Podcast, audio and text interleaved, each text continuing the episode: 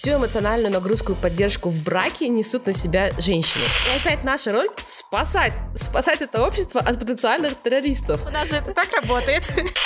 Мы будем эмоционально обслуживать вас. Поддерживать мужчин во всем, мы должны поддерживать их мечты, мы должны выслушивать про их проблемы на работе. Делай вид, что ты ее слушаешь. Иногда нужно просто поддакивать. Там не должен плакать, не должен показывать эмоции. Просто большая подстава со стороны патриархата.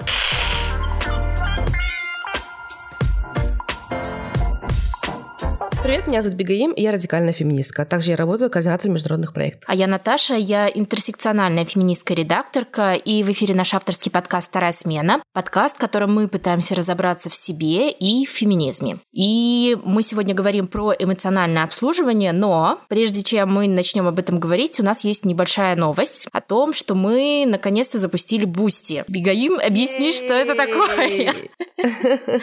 Никто не знает это слово, поэтому это будет сложно. Ну, это можно назвать Патреон для Центральной Азии, потому что с Патреоном у нас проблемы, мы не можем вывести туда деньги, даже если бы мы хотели это сделать. Вот. А Boosty — это система поддержки нас. Вы можете платить нам ежемесячные донаты, там очень маленькие суммы, а мы за это получаем от вас деньги, которые мы направим на то, чтобы нанять монтажера, чтобы Наташа не монтировала наши эпизоды и не сходила с ума к окончанию сезона от усталости.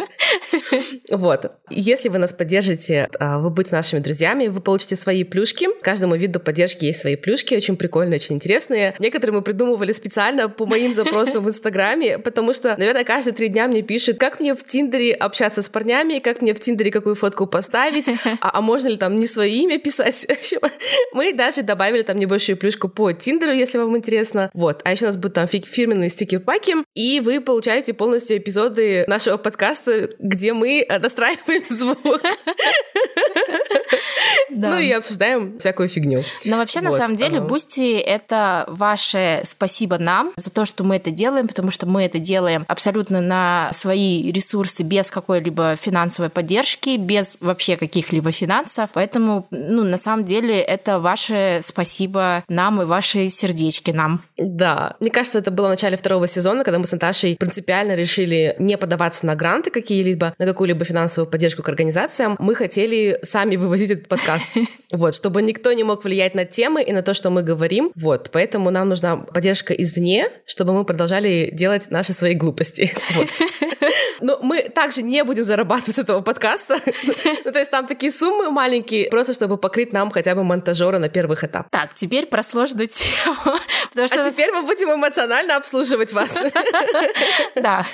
Но давай начнем с того, вообще, что такое эмоциональное обслуживание. Бегаим. Нет! Все поздно, я спросила первое. У нас же это так работает. Надо как-то договариваться нам иногда, чтобы хотя бы другая могла загуглить это заранее, когда у нее спрашивают. Что такое эмоциональное обслуживание, Наташа? А, это ты сейчас перенаправила ко мне, что ли? Да, я отвлекла твое внимание и переспросила тебя.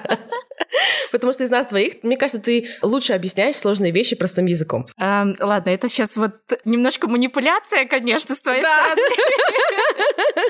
Ну окей, эмоциональное обслуживание — это в целом тот невидимый труд, который делают женщины, когда они выслушивают всех подряд, когда они поддерживают. Ну, то есть это в целом вот то, что девочки слышат с самого детства, про то, что ты девочка, ты должна быть гибкой, ты должна быть мягкой, ты должна поддерживать, а особенно своего мужчину будущего, ну, то есть у тебя же будет мужчина, и его обязательно нужно поддерживать в сложные моменты своей жизни, что если он заболеет, то ему там обязательно нужно принести апельсинки, лимончики и все остальное, накормить его лекарствами, потому что он же болеет, он же там умирает, вот. Ну и в целом, когда у него какие-то проблемы на работе, его обязательно нужно выслушать и поддерживать всех, поддерживать старших, поддерживать близких, всем нужно помогать, и вот это вот все, что не говорят мужчинам, потому что мужчинам говорят, девушка там что-то рассказывает, делай вид, что ты ее слушаешь, иногда нужно просто поддакивать. Вот, это не эмоциональное обслуживание, а то, что делают женщины, в целом весь труд, который они берут на себя по обслуживанию мужчин, по обслуживанию обслуживании близких, особенно если мы говорим про бабушек и дедушек, про пожилых родителей, допустим, то, как правило, весь этот труд по уходу, по поддержке, по эмоциональной поддержке ложится, как правило, на женщину. Мужчины с этим, как правило, не заморачиваются, опять же, в силу стереотипов о том, что он мужчина, ну, там с эмоциональным интеллектом типа все плохо, что мужчина там не должен плакать, не должен показывать эмоции, а вот женщины, они же такие эмоциональные, они же такие эмпатичные от природы. Булшит. На самом деле нет. На самом деле это просто большая подстава со стороны патриархата о том, что женщины лучше умеют проявлять эмоции, лучше умеют поддерживать, что это просто вот их природа делать вот это. На самом деле нет. На самом деле ничего такого природой специально не заложено именно в женщин. Все мы люди, все мы одинаково чувствуем, все мы одинаково переживаем и испытываем стресс. И никаким образом с гендером или с биологическим полом это не связано. Это связано с патриархатом и с теми установками, которые он нам навязывает. И вот мы сейчас, наверное, вот в этом выпуске попробуем в этом разобраться, что является эмоциональным обслуживанием, а что является, ну, вот какой-то заботой просто и поддержкой, да, потому что грань, мне кажется, очень и очень тонка между этими понятиями. Возможно, мы сами ее еще пока не знаем. Да, кстати, да. Я хотела добавить, что огромный пласт еще эмоционального обслуживания — это вот, что женщина ответственна за семейный очаг. С самого детства нас этому учат, что мы ответственны за семейный очаг. Что подразумевает, что всю эмоциональную нагрузку и поддержку в браке несут на себя женщины. То есть это вот, что мы же шея с детства, правильно? Ага. Мы должны поддерживать мужчин во всем, мы должны поддерживать их мечты, мы должны выслушивать про их проблемы на работе, про их проблемы вот с друзьями, вдохновлять их, да, то, что вот ох, начальник такой козел, и выслушивать. Весь эмоциональный пласт и нагрузку в браке несет один человек. Как это назвать партнерством, я не очень понимаю. Никак. Потому что эмоциональный труд, он тоже труд. Ну, то есть эмоциональное обслуживание — это труд, за который не платят.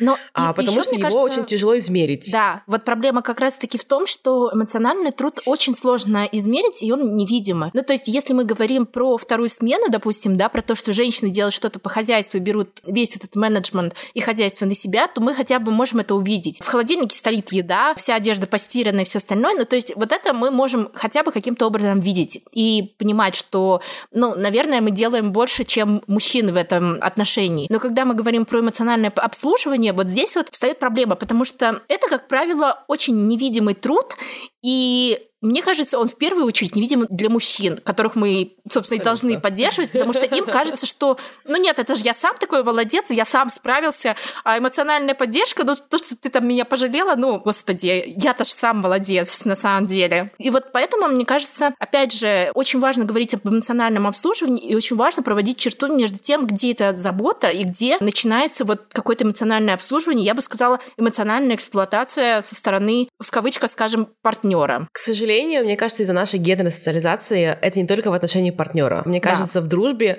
тоже зачастую это происходит у нас с коллегами, с шефом это часто происходит у нас. То есть нас с детства приучивают эмоционально обслуживать всех. И мне кажется, здесь было бы хорошо привести пример, потому что, мне кажется, для нас это достаточно новое выражение, и не все, возможно, еще понимают, что такое эмоциональное обслуживание.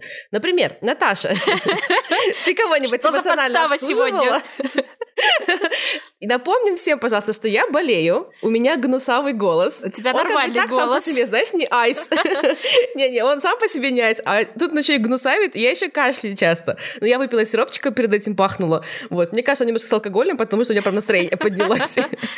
Но, Наташа, приведи, пожалуйста, пример, когда ты кого-то эмоционально обслуживала. Если честно, прям какой-то конкретный пример, наверное, я не приведу, но в целом, если говорить про большинство моих предыдущих отношений, причем отношений как романтических, так и, ну, скажем так, условно-дружеских, да, с мужчинами, то это, как правило, было по большей части про эмоциональное обслуживание. Но опять же, допустим, это сейчас, вот оглядываясь назад, с высоты всего того небольшого опыта, скажем так, я могу понять, что это было эмоциональное обслуживание.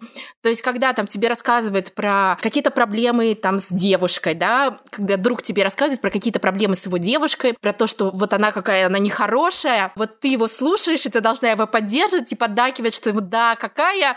нехорошая, а ты такой молодец. И в целом, когда мы говорим про отношения, это, наверное, проявляется еще острее, когда ты должна поддерживать своего партнера, ты должна ему говорить, какой он хороший, какой он молодец. И это вот тоже же, наверное, из советов из женских журналов про то, что чтобы удержать своего мужчину, ты должна его поддерживать, ты должна ему говорить, какой он молодец, ты должна его благодарить за все, что он тебе сделал. Там он починил розетку, обязательно скажи ему, какой он молодец. Ну или там еще что-то такое. Из всего вот этого вытекает огромный какой-то стресс, потому что тебе нужно постоянно быть хорошей, тебе при этом нельзя испытывать плохое настроение, тебе нельзя испытывать гнев, тебе нельзя злиться, тебе нельзя высказывать свои претензии, потому что если ты на что-то жалуешься, то ты его пилишь. А если ты его пилишь, то, ты плохая девушка. Поэтому ты должна его только поддерживать. А если он обиделся, и вот это вот лицо у него выражает всю его обиду и недовольство, то ты должна обязательно к нему подойти и спросить, что же у него случилось, на что он обиделся. Обязательно выслушать все его жалобы. Почему? Должна быть мудрой.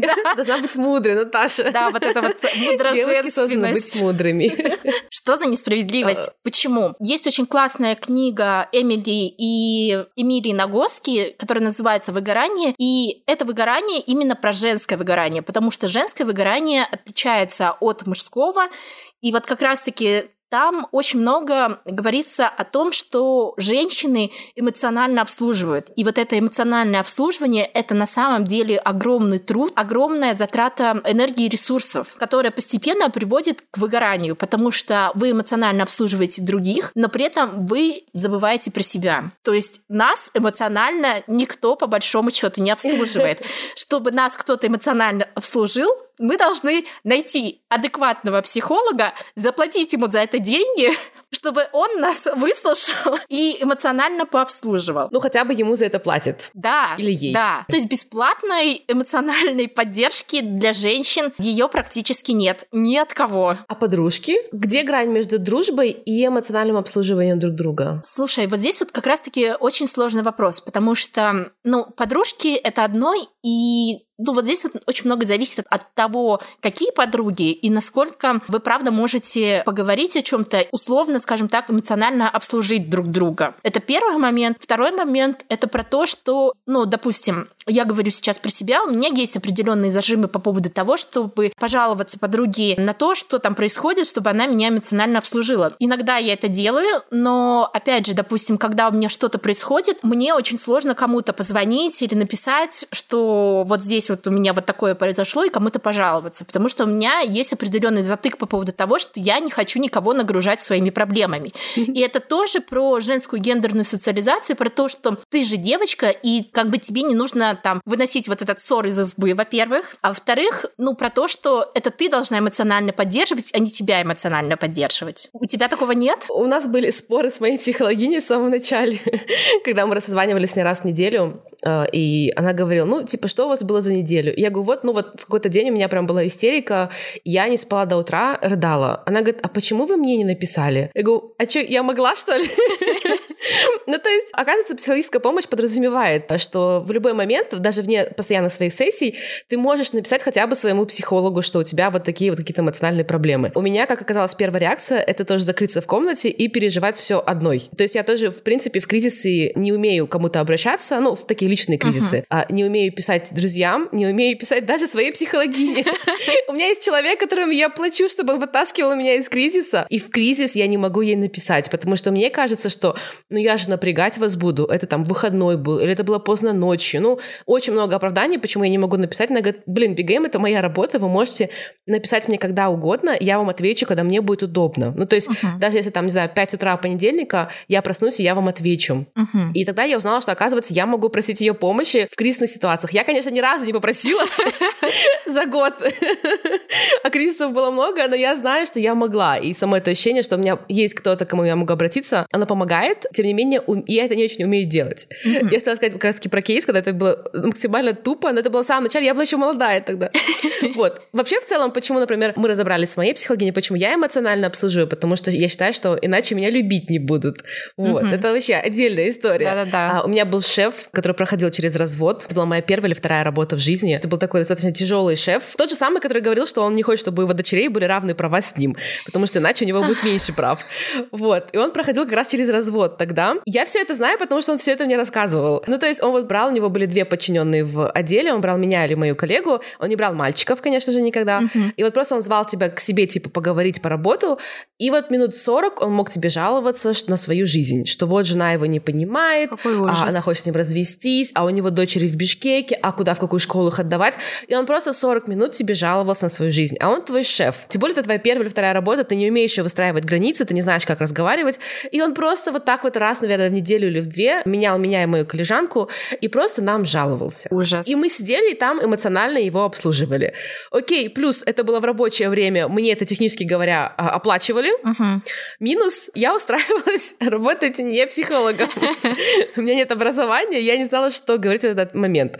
И вот я до сих пор помню, как я сидела, и я ничего не могла сделать. Я просто сидела и выслушивала рандомного мужчину о том, какие у него проблемы с женой. А я еще думала, знаешь, почему я домой прихожу такая уставшая?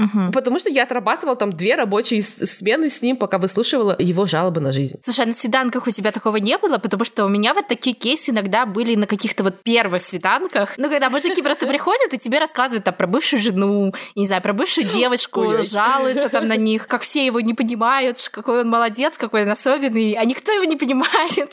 Ну, вот это вот все. У тебя такого никогда не было? Слушай, слава богу, у меня такого никогда не было, но я знаю, что популярное мнение, что только мужчины попадают в френд-зону. Я была во френд-зоне у одного мальчика очень долго. Ну, то есть несколько лет я была во френд-зоне у этого молодого человека. Причем он такой, он не супер хороший. Я даже не знаю, почему я там была в этой френд-зоне. Мне просто было принципиально, чтобы он меня полюбил.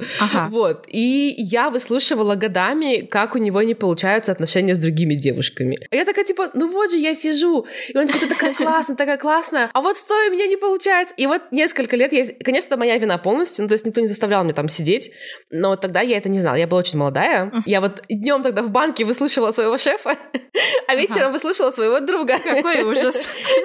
И в целом, как бы, это же, ну, это абсолютно нормальный паттерн. Ну, то есть у всех женщин, мне кажется, так. Ты выслушиваешь на работе, эмоционально обслуживаешь своих коллег, ты дома эмоционально обслуживаешь своего мужа, ты едешь, да, там, не знаю, там, домой и эмоционально обслуживаешь свою семью еще потом дополнительно.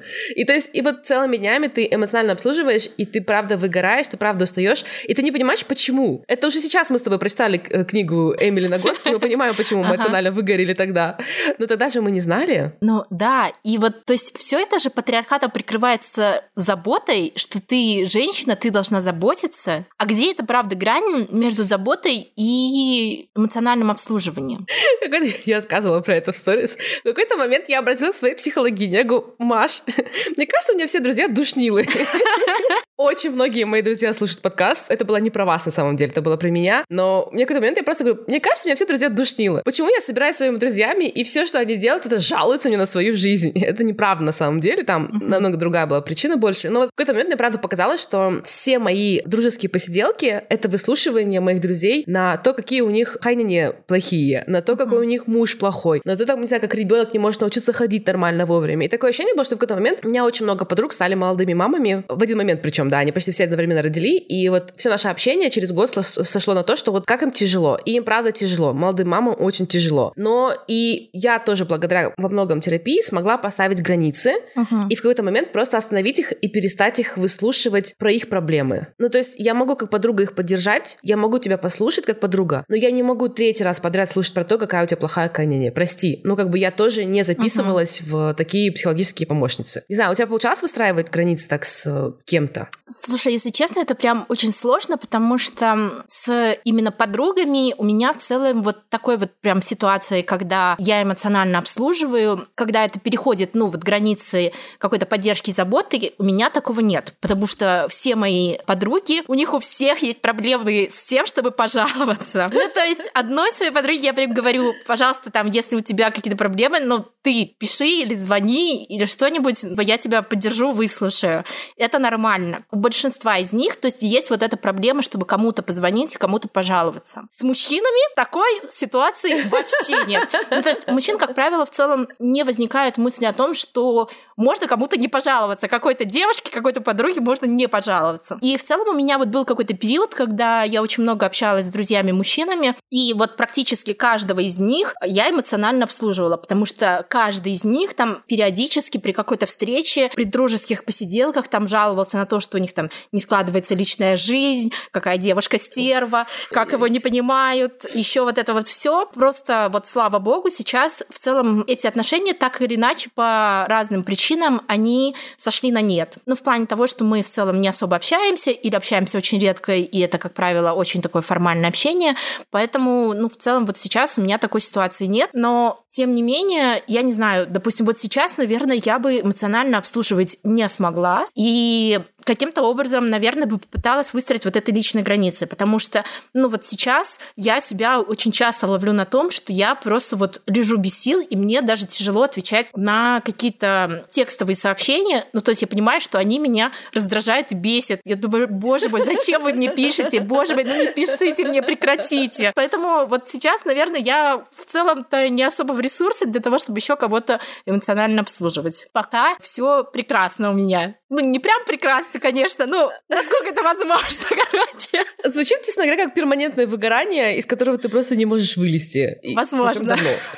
Это же в целом про то, что, допустим, я иногда могу себя ловить на том, что, ну, допустим, я не могу не выслушать кого-то, потому что социальный этикет и все, что мне говорили в детстве, ну, вот оно доминирует. Я думаю о том, что так, ну ладно, вот сейчас я послушаю, поподдакиваю, и все это быстро закончится, наверное. Поэтому я не знаю, как... Я пока не умею вот это вот выстраивать, наверное, на 100% свои личные границы, чтобы эмоционально не обслуживать. Наталья, наверное, сказала бы, что это мой критикующий родитель, который говорит мне, что надо делать вот так, потому что ты девочка. Что с ним делать, я пока не знаю. Мы разбирали этот момент с моей психологией. Мне кажется, что мы просто свои сессии пересказываем здесь в подкасте. Но мы правда это разбирали с Машей, что я рассказывала как раз про своих друзей. Она говорит, ну, если вы перестанете их слушать и выслушивать, они перестанут быть вашими друзьями? Я говорю, ну, вообще-то нет. Ну, как бы мы и так в целом хорошие друзья, и они не будут не друзьями мне. Она говорит, ну, поэтому вы можете попросить их не жаловаться вам постоянно. Я говорю, я не могу это попросить. Она говорит, нет, вы можете это попросить. И вообще мы долго с ней спорили, что если человек дружит с вами или в отношениях с вами только потому, что вы их эмоционально обслуживаете, если вы это прекратите, и этот человек уйдет из вашей жизни, то и слава богу. Вот туда ему и дорога. Да, ну, то есть, если вот такой мой небольшой совет, что если вы боитесь, что если вы прекратите обслуживать эмоционально человека, и он от вас уйдет, значит, он должен от вас уйти. Ну, то есть, если его держит только ваше бесплатное оказание помощи, как и было, между прочим, с тем молодым человеком, у которого во френд-зоне я была. Как только я перестала его эмоционально обслуживать, в какой-то момент даже сказала, типа, чувак, мне больше не интересны твои девушки, не рассказывай мне про них. Он так и ушел из моей жизни. И сейчас я уже понимаю, что, во-первых, это было сделать 2 годами ранее, и я потратила на него 2 года своей жизни, потому что я была... Я даже не знаю сказать, была ли я в него влюблена или нет. Это было странное отношение на самом деле. Мне нравится в английском, есть очень много терминов. В английском это называется situationship. А слово relationship и типа ситуация. Ну типа это как бы неполноценное отношение relationship, но это situationship. Это вот что-то получилось, короче, нечаянно. Эмоциональное обслуживание. Вот, примерно, да. Situationship — это эмоциональное обслуживание, когда вы мужика обслуживаете. Об обратных случаях, честно, я не знаю, но, возможно, они есть. Очень же много мифов про то, что мужчины во френд-зоне девушек сидят. Я в этот миф не очень верю, но, возможно, он имеет место быть, наверное. Наверное. Если знаете о таком, расскажите нам, пожалуйста. Но буквально на днях мы с тобой эмоционально обслуживали одного человека. И в какой-то момент я не знала, как поставить эту границу. И в какой-то момент я сказала, что я хочу в уборную, и я просто ушла домой. Но я тебе, помнишь, шепнула на ушко, что на самом деле я не иду в уборную, я просто ухожу домой.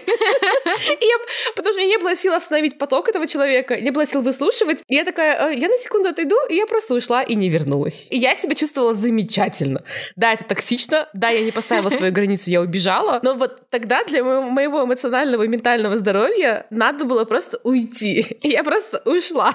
Ну, опять же, Вот здесь вот нужно оговориться, что ситуация, она такая, немножко связана с работой, и вот здесь вот сказываются, помимо личностных отношений, еще сказываются немножко другие какие-то причины, которые накладываются на эту ситуацию. То есть вот в этой ситуации сказать: чувак, ты задолбал, хватит жаловаться или хватит рассказывать свои истории, я пошла, вот здесь вот это было бы, от нее могли бы быть какие-то последствия. И поэтому вот здесь вот прям, ну, как-то кардинально отстоять свои личные границы. Мне кажется, что вот здесь вот задачка, ну, такая, со звездочкой, она усложняется. Согласна, поэтому я просто ушла. Я так вроде никогда не делаю, но тогда, честно говоря, с меня было хватит. Я устала тогда. И так мы с тобой отработали много, но окей, хорошо. Небольшой совет — это просто сказать человеку «нет», если он уйдет, слава богу. Есть еще какие-то советы, лайфхаки, как нам отдыхать от эмоционального обслуживания? У нас есть рубрика с психологиней, и вы как раз-таки у нее можем про это спросить, потому что я ответа на этот вопрос не знаю. Несмотря на то, что я прочитала книгу «Выгорание» Эмили Нагоски, четких ответов я там не нашла. Там были ответы, просто ты не делаешь эти ответы. Ну ладно, там были упражнения. Я не очень люблю упражнения, домашние задания. Окей, у нас, Наташа, как всегда, нет ответов на вопросы. У нас просто очень много вопросов. Но для этих случаев у нас есть Наталья, наш дипломированный и квалифицированный психолог. Наталья, привет! Привет, девочки! Мы сегодня обсуждаем сложную тему — эмоциональное обслуживание. И вот у тебя, как у психолога, мы хотим спросить, ну, во-первых, кто чаще, мужчины или женщины, обращаются к психологам именно с запросом о эмоциональном выгорании? Я понимаю, что, наверное, вот в нашей стране в целом женщины чаще обращаются к психологам, чем мужчины. Но да, вот... это логично, кстати, с точки зрения эмоционального обслуживания. Ага. Вот они, да. Вот, а можно ли вывести вот какую-то статистику именно о эмоциональном выгорании? Кто чаще обращается и вообще с какими запросами? С какими запросами обращаются ко мне чаще всего? Ну, да. Угу. Ну, в общем так, обращаются ко мне с запросами не про эмоциональное выгорание, в общем-то. Но то, с чем приходит обычно человек, очень отличается от того, что лежит в глубине его проблемы. Поэтому всегда первым этапом является то, чтобы вот он сейчас себя плохо чувствует, да, а раскопать его корень этого плохого самочувствия. И зачастую там как раз лежит эмоциональное выгорание внутри этого. То есть женщина может прийти с запросом о том, что а какой же, вот я что-то там чувствую себя там неважно, да, и жалобы есть на какие-то болезни или там, например, жалуются на детей, а потом мы начинаем с ней разговаривать, и по факту она действительно эмоционально выгорела в семье, потому что на ней лежит вот то самое эмоциональное обслуживание всей семьи. А есть случаи, когда мужчины обращаются именно с эмоциональным выгоранием, потому что, ну, условно, они эмоционально обслуживают или вот что-то подобное? Ну, в моей практике не встречалось. Бывает, мужчины выгорают профессионально, да, то есть у термина выгорание, у него же много разных сфер может быть, да, и профессиональное выгорание бывает и у мужчин и женщин примерно одинаково, да, по статистике такой не моей, а вообще научной, этому подвержены мужчины и женщины. Это то, что связано с профессиями. А то, о чем мы сегодня хотели поговорить, это эмоциональное выгорание как бы именно в семье, в обслуживании, когда женщины берут на себя функцию и миротворца, да, тучи разведу руками, и от того, чтобы помнить обо всех каких-то эмоциональных событиях, ну, там, вообще значимых событиях, например, надо позвонить там тете Маше, надо поздравить там дядю Ваню с днем рождения, да, надо детям отнести там торт, отметить ребенку день рождения в школе, надо купить, заказать, вот это все. На самом деле вот такие все штуки, они ложатся же ведь в семье, например, на плечи женщины.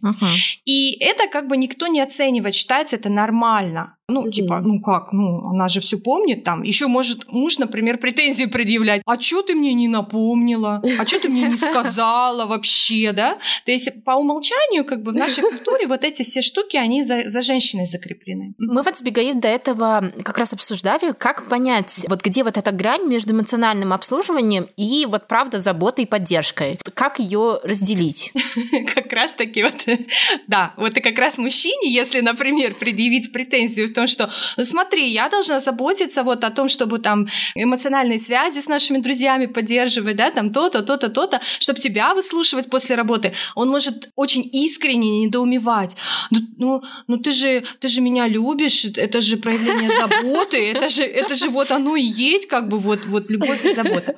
Здесь, я думаю, мы сталкиваемся с гендерным стереотипом, то, что женщины более эмоциональны, и это как бы их поле деятельности, то, где они себя хорошо чувствуют и реализуют, это вот улаживать конфликты между детьми, да, какие-то трудные разговоры там со своими детьми вести, особенно если, например, подростки, да, там папа не может пойти поговорить по душам, он делегирует всегда это маме, там, иди поговори с ним, да, и какие-то сложные разговоры с родственниками часто делегируются именно тоже женщине. И это считается нормальным. Почему? Потому что девочку с детства опять воспитывают в таких культурных стереотипах, что как бы вот она отвечает за эмоции. Хотя наукой доказано, что эмоциональная сфера мужчин и женщин, она, в общем-то, не различается. То есть мужчины тоже переживают эти эмоции, просто способ их проявления может быть иной, да, может как бы заглушен вот воспитанием, то есть нельзя там печалиться, нельзя плакать, не рассказывать о проблемах и вот это вот все. Но чувствовать-то они тоже чувствуют.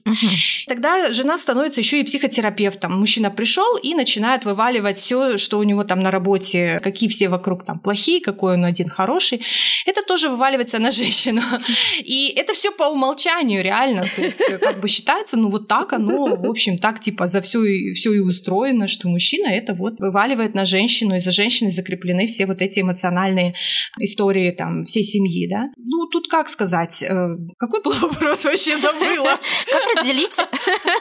Как разделить эмоциональное обслуживание и заботу? Вот где проходит вот эта грань между заботой и когда я уже начинаю эмоционально обслуживать? Я думаю, что тут у каждой женщины своя грань. Пока вам это норм, то есть вы сверяетесь с собой, вам в кайф, да, что вы вот такая вот, например, можете мужа утешить и повлиять на его настроение. Если вам это нормально, классно, вы от этого не выгораете, вы можете обозначить для себя просто это как заботу. Я думаю, у каждого вот свой резервуар, что ли, возможностей, да, эмоциональных. И здесь нужно смотреть, как только вы становитесь после этого истощенной, как только вы просто уже не тянете, да, вот эти вот все функции там миротворцев и так далее, тогда можно обсудить это с супругом, например, разделить, да, какие-то функции, допустим, давай ты будешь организовывать, там, например, на дни рождения там место, да, а я вот буду приглашать только друзей, ну, там, знакомых, друзей, еще что-то. То есть вынести это в контакт и обсудить вообще. У каждого вот эта граница своя, на самом деле. Ну вот здесь вот у меня, допустим, возникает вопрос, потому что я не всегда могу понять, где это вот заложенный гендерный стереотип, а где я, правда, от этого наслаждаюсь, да, и получаю удовольствие от того, что там мне жалуются, и я кого-то поддерживаю. Потому что, я сейчас объясню, но, допустим, если там мой мужчина мне рассказывает, какой у него там был нехороший день на работе, и я его эмоционально поддерживаю, допустим, я не всегда могу точно сказать, что это вот чисто моя поддержка, и я, правда, получаю от этого удовольствие, что это не про то, что, ну, такой условный плюсик за то, что какая я молодец как женщина, да, что я как женщина поддерживаю своего мужчину, какая я хорошая. Ну, вот я не всегда смогу вот это вот разделить, наверное. Я не знаю, может, кто-то, правда, это может отделить. Вот. Плюс, мне кажется, что вот в начале отношений в целом это кажется каким-то нормальным, что я, опять же, такая молодец, я вот поддерживаю своего мужчину, но в какой-то момент это становится уже далеко не в кайф, что это становится уже тяжело,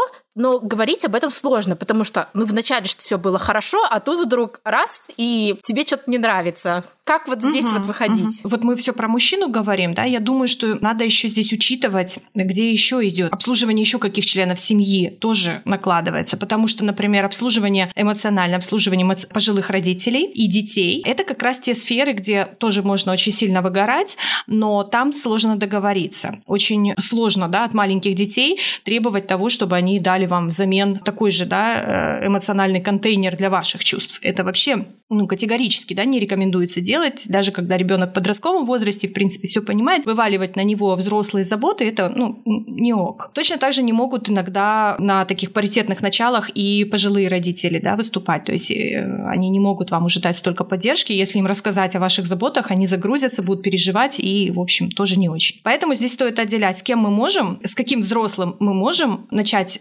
права бороться, да? А с какими не можем. Вот здесь нужно понять, насколько женщина вообще себя чувствует выгоревшей. Опять-таки, я возвращаюсь к этому. Потом отсоединить. Может быть, она выгорает больше не с мужем, а с детьми или с пожилыми родственниками. То есть найти источник.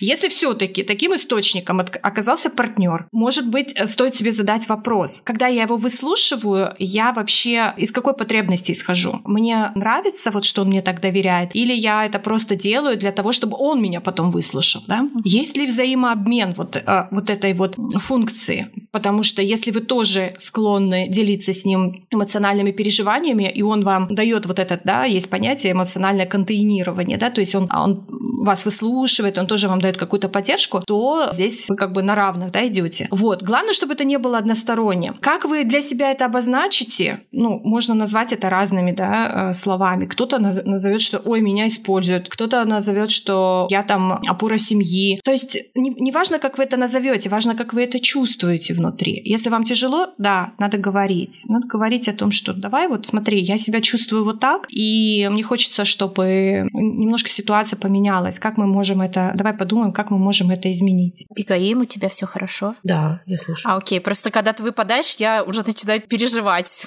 Вдруг это коснулось очень личного. Да-да-да. Ага. Нет, с этим все, да. Спасибо. Сегодня я не плачу. Знаете, девочки, здесь очень важно отделить, конечно, ту проблему, которая намного более глубокая, патологичная, то, что называется созависимостью. Когда женщина живет в отношениях с зависимым мужчиной, ну или зависимой женщиной, да, если это однополое партнерство, то тогда здесь все становится немножко более жестко. Тут возникает глубокий психологический такой механизм, вот созависимость. То есть я спасаю человека, да, без меня он не сможет. Я должна быть с ним, я должна себя приносить в жертву, я вот спасаю его, он или она там без меня погибнет. Вот это совсем другая история. И здесь нужно прям, если вы себя увидели в каких-то таких отношениях, то это как раз тот случай, когда надо идти к психологу, потому что истоки такого поведения, они, конечно, вот в детстве, когда девочка пыталась заслужить любовь, принятие родителей, да, может быть, недополучала этого. И вот эта модель удовлетворять другого, она, ну, такая в кубе, да, в квадрате такая. То есть поэтому нужно обязательно посмотреть, про что конкретно мы сейчас ведем речь. Если отношения созависимые, то добро пожаловать все-таки в кабинет к психологу. Если отношения вот, ну, такие, ну, как сказать, я не могу назвать их там здоровые или невротические. В общем, если отношения просто вы чувствуете, что вы выгораете, да, это процесс, который можно регулировать внутри семьи.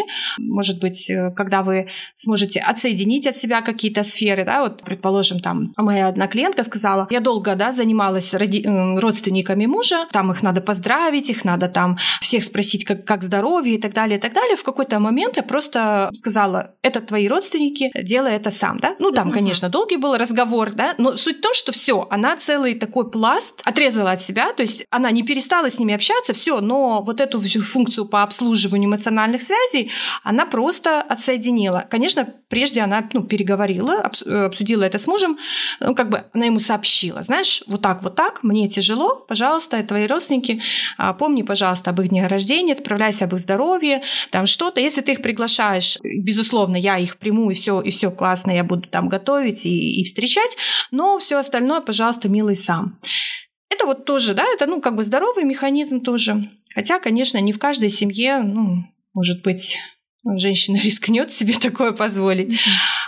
А вот если говорить про вторую смену, про домашнюю работу женщин, ну, потому что, когда мы говорим об отношениях, то на женщинах лежит, как правило, домашняя работа, еще и эмоциональное обслуживание. Как вот это вот все в целом влияет на ментальное здоровье? Я думаю про то, что на ментальное здоровье влияет внутренняя позиция женщины. Вот если она делает всю домашнюю работу и при этом себя считает несчастной, то есть вот она такая бедная, такая несчастная, то, конечно, риск развития каких-то депрессивных состояний, тревожных, риск развития быстрого выгорания, он повышается. То, как мы для себя это сами обозначаем, то, в общем-то, с нами и происходит. Да? Если женщина, например, идет с работы и с радостью думает, предположим, что она сейчас сделает вот такой-то новый салатик, и она наполняет эту домашнюю работу каким-то собственным смыслом, то вряд ли она будет после этого себя чувствовать очень истощенной. То есть, как мы называем этот процесс, так это с нами и случается. И есть такое понятие, как история, да, про себя, нарратив. Нарратив — это та история, которую мы сами о себе рассказываем. И если мы страдаем от того, что вот, я сейчас приду, он опять лежит на диване, я буду все это делать, ах, бедная, я несчастная. Но тут надо как бы, либо ты с этим что-то делаешь, то есть ты с ним договариваешься, не знаю, вы обсуждаете наем там помощницы по хозяйству, или там вы заказываете еду, или еще что-то, да, то есть вы просто решаете эту проблему. Но я знаю много женщин, которые рассказывают про себя другую историю. Они просто какие-то вещи воспринимают, наоборот, как радость. То есть вот я сейчас приду, и у меня будет, я буду со своим ребенком, я его буду обнимать, целовать, мы с ним будем читать книжки, сказки, а они через это могут наполняться энергетически, в том числе, после как раз работы. Поэтому тут очень важно именно то, как вы называете это про себя. У всех разные нарративы, у всех разные истории про себя. Окей, спасибо большое, Наталья. Дело в нас, Наташа. Есть о чем подумать. Оказалось, дело в нас. Да. Круто, спасибо большое. Пока Наталья рассказывала, я вспомнила случай, как я закупалась в супермаркете. И рядом мужчина по видеозвонку тоже закупался, и жена объясняла ему, какие консервы, кажется, это были, взять.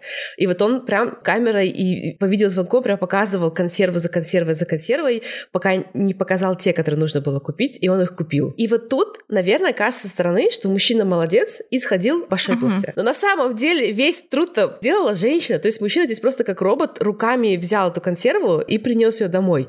Но ведь и она выполнила огромный объем труда. То есть она сидела у этого телефона, она смотрела, она указывала, то есть она микроменеджила весь этот процесс. Да, но мне кажется, что вот здесь вот проблема в том, что мы считаем мужчин какими-то очень беспомощными в бытовом плане, что они вот какие-то бытовые инвалиды, что они сами не могут выбрать картошку, не могут купить правильное молоко, не могут купить правильное количество яиц или еще что-то такое. И поэтому нам приходится их менеджерить, им говорить вот буквально, что идешь вот сюда, слева второй продукт, берешь его с полки и покупаешь, ну или там делать какие-то очень подробные инструкции, обо всем напоминать, но это же вот про то, что мы, по большому счету, становимся какими-то вот вторыми матерями для мужчин. Вот мы в прошлом эпизоде говорили про daddy issues, про то, что девочек воспитывают быть вот этими маленькими девочками беспомощными, но в то же время, вот я не знаю, мне кажется, вот какой-то парадокс, что в то же время в плане бытового хозяйства девочек готовят быть именно вторыми матерями своему мужчине, потому что, ну, он же такой беспомощный, что он сейчас без тебя вот умрет с голоду, умрет в грязи, и вообще ему нечего будет надеть, потому что все будет грязно, и некому постирать. Но, блин, давайте воспринимать мужчин как взрослых людей, у которых есть голова, у которых есть руки и ноги, которые сами могут все это сделать. Почему это все делают женщины? Что за фигня? Ну, я согласна. Мне кажется, здесь это в целом ошибка системы, какая-то логическая ошибка, где проигрывают все стороны. С другой стороны, это ведь для мужчин тоже легкая позиция. Ну, то есть ему тоже не нужно думать головой. В домашнем обиходе и везде он просто исполнитель, который еще и друзьям потом жалуется, что жена вот его пилит, заставляет что-то делать. Мне кажется, для них это очень удобная позиция. Да, для женщин некоторых это тоже удобная позиция, знаешь. Тяжело делегировать, легче просто так вот микроменеджерить и считать, что ты главная в семье. А на самом деле делегировать и умение делегировать для менеджера важнее, чем умение микроменеджерить. Но мне кажется, вот здесь какие-то свои низкие, такие слабенькие амбиции и женщины реализуют в жизни, да, и мужчинам в целом ок. Ну, то есть им есть на что пожаловаться. И мне кажется, мы опять-таки возвращаемся к вот этой старой советской системе, что мы рождены страдать. Мужчины страдают. Это какой-то замкнутый круг. Да, ну то есть опять-таки, как сказала Наталья, это же то, как ты назовешь, а мы называем это трудом, мы называем эту жизнь, в целом мы созданы страдать, иначе мы в рай не попадем. Мне кажется, почти все религии основные мира так и говорят. Ты должен в этой жизни страдать, чтобы в той жизни жить хорошо. Я не верю в жизнь после жизни. Что делать атеистам? Вот. Поэтому Поэтому мы принимаем очень важное решение жить счастливо в этой жизни. А когда ты хочешь жить счастливо, ты перестаешь, мне кажется, существовать в таких замкнутых кругах. Ну, то есть, поэтому ты разговариваешь с партнером. Поэтому, честно говоря, в последнее время мне не нравится фраза «муж и жена», потому что, мне кажется, муж и жена несет с собой очень негативные коннотации. Мне нравится слово «партнерство», потому что, мне кажется, у этого чуть-чуть более равное значение какое-то. И мне специально нравится, говорит, партнер, чем там, не знаю, парень или муж. Не чтобы у меня был первый или второй. Но мне нравится говорить партнер, потому что это же партнерство, и вы вместе, как партнеры, живете вместе. И атеистам приходится быть счастливыми в этой жизни. И приходится с партнерами разговаривать ртом, словами, и вот какие-то такие моменты обсуждать. Но да, но опять же, вот к этой осознанности приходят далеко не многие, потому что большинство живет вот в рамках тех установок, которые были им навязаны с самого детства. И это патриархат, который говорит, что ты должна быть в бытовом плане ему мамочкой, в социальном плане маленькой девочкой. Как так жить?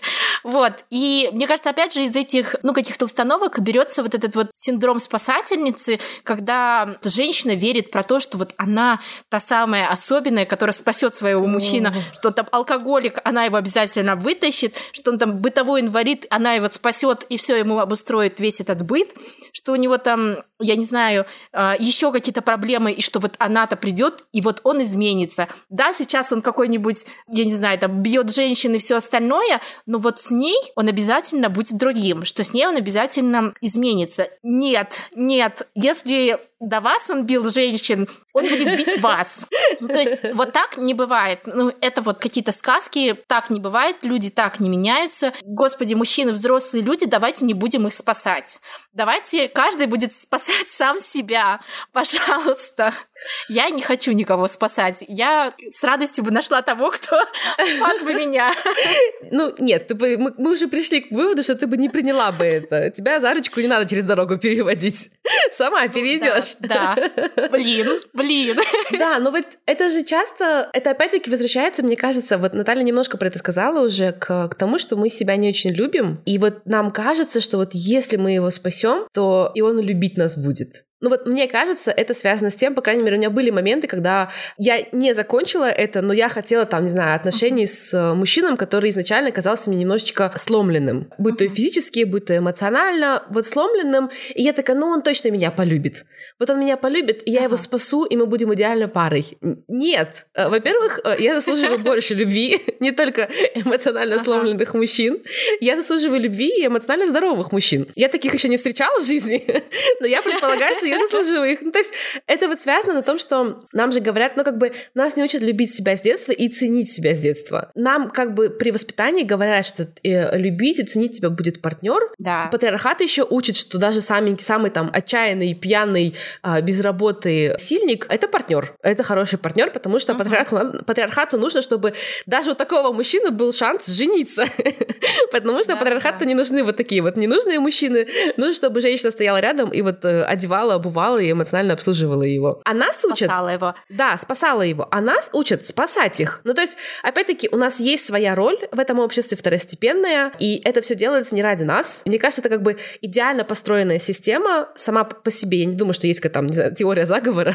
Это сама по себе идеально отстроенная система, где в любом случае ты второстепенный обслуживающий персонал, потому что общество опасно иметь вот таких вот несчастных мужчин. Это я читала просто недавно. Один чувак, известный экономист, написал статью, что самый опасный вид в обществе — это мужчина без образования, без работы и без женщины. Вот. И они несут опасность как экономическую, потому что напрягают экономическую систему страны, так и опасность несут физическую, потому что они чаще становятся там террористами, насильниками, убийцами и прочее. И то есть это общество понимает, что мужчина без образования, работы и женщины опасен. И что делать с таким мужчиной? Дать ему женщину. Ну, то есть общество не может дать ему работу или образование, но он может дать ему женщину. И опять наша роль — спасать. Спасать это общество от потенциальных террористов.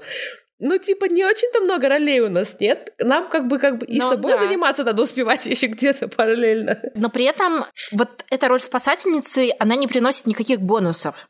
Потому что, ну, во-первых, это огромный-огромный труд, это огромный стресс. Второе, это не приводит, как правило, к какому-то результату. То есть вы не можете спасти человека. Он может спасти себя только сам. Измениться может только, если он сам этого захочет. Вы к этому в целом не можете там сильно приложить руку, ничего сильно сделать, но, опять же, если человек не хочет меняться, то в конце концов все шишки падают на женщин, потому что женщине именно скажут, что ты вот такая плохая женщина, ты не смогла его вдохновить на то, чтобы он изменился, ты не смогла его спасти, ты виновата в том, что тебя бьют, потому что вот ты плохая женщина. Все вот эти вот этот victim blaming, это же все оттуда, потому что, ну, мы верим, что мы должны спасать, и все общество в это верит, а раз ты не спасла, то ты, ну, вот не справилась со своей женской ролью, ты плохая женщина. Ну, поэтому и в разводах обвиняют женщин, как правило, что она же не удержала брак, правильно? Она не сохранила, потому что это единственная ее работа эмоционально сохранять этот брак. Сложно. Ну, видишь, пока мы заняты вот этой вот чехардой, у нас нет времени думать о себе, у нас нет времени думать о том, что вообще-то это общество немножко сломано. И вообще-то, возможно, каноны стоит пересматривать, начинать уже. Но как это делать, если ты занята тем, что ты спасаешь алкоголика? У тебя не будет этого времени. Давайте не будем спасать мужчин. Давайте исходить из того, что мужчины — это взрослые люди. Они такие же взрослые люди, как и мы с вами. И они сами могут себя спасти, они сами себе могут приготовить еду, они сами себе могут постирать и сделать все остальное, что нужно им для себя, я не знаю, для своего комфорта. Женщины, давайте не будем обслуживать мужчин. Но и это значит, что и женщина должна уметь зарабатывать, уметь себя обеспечивать и уметь жить самостоятельно. Ну, то есть ничто не приходит просто так. Это двустороннее. Да. Поэтому я за партнерство, двустороннее партнерство, где оба партнера работают, оба устают, приходят домой и просто умирают и все. Это идеальное партнерство, я считаю. А все остальное пускай делает наемная платная помощь. Окей. Следите за анонсами и новостями в нашем телеграм-канале и инстаграме. Ссылки есть в описании. Ссылка на наш Boosty тоже будет в описании.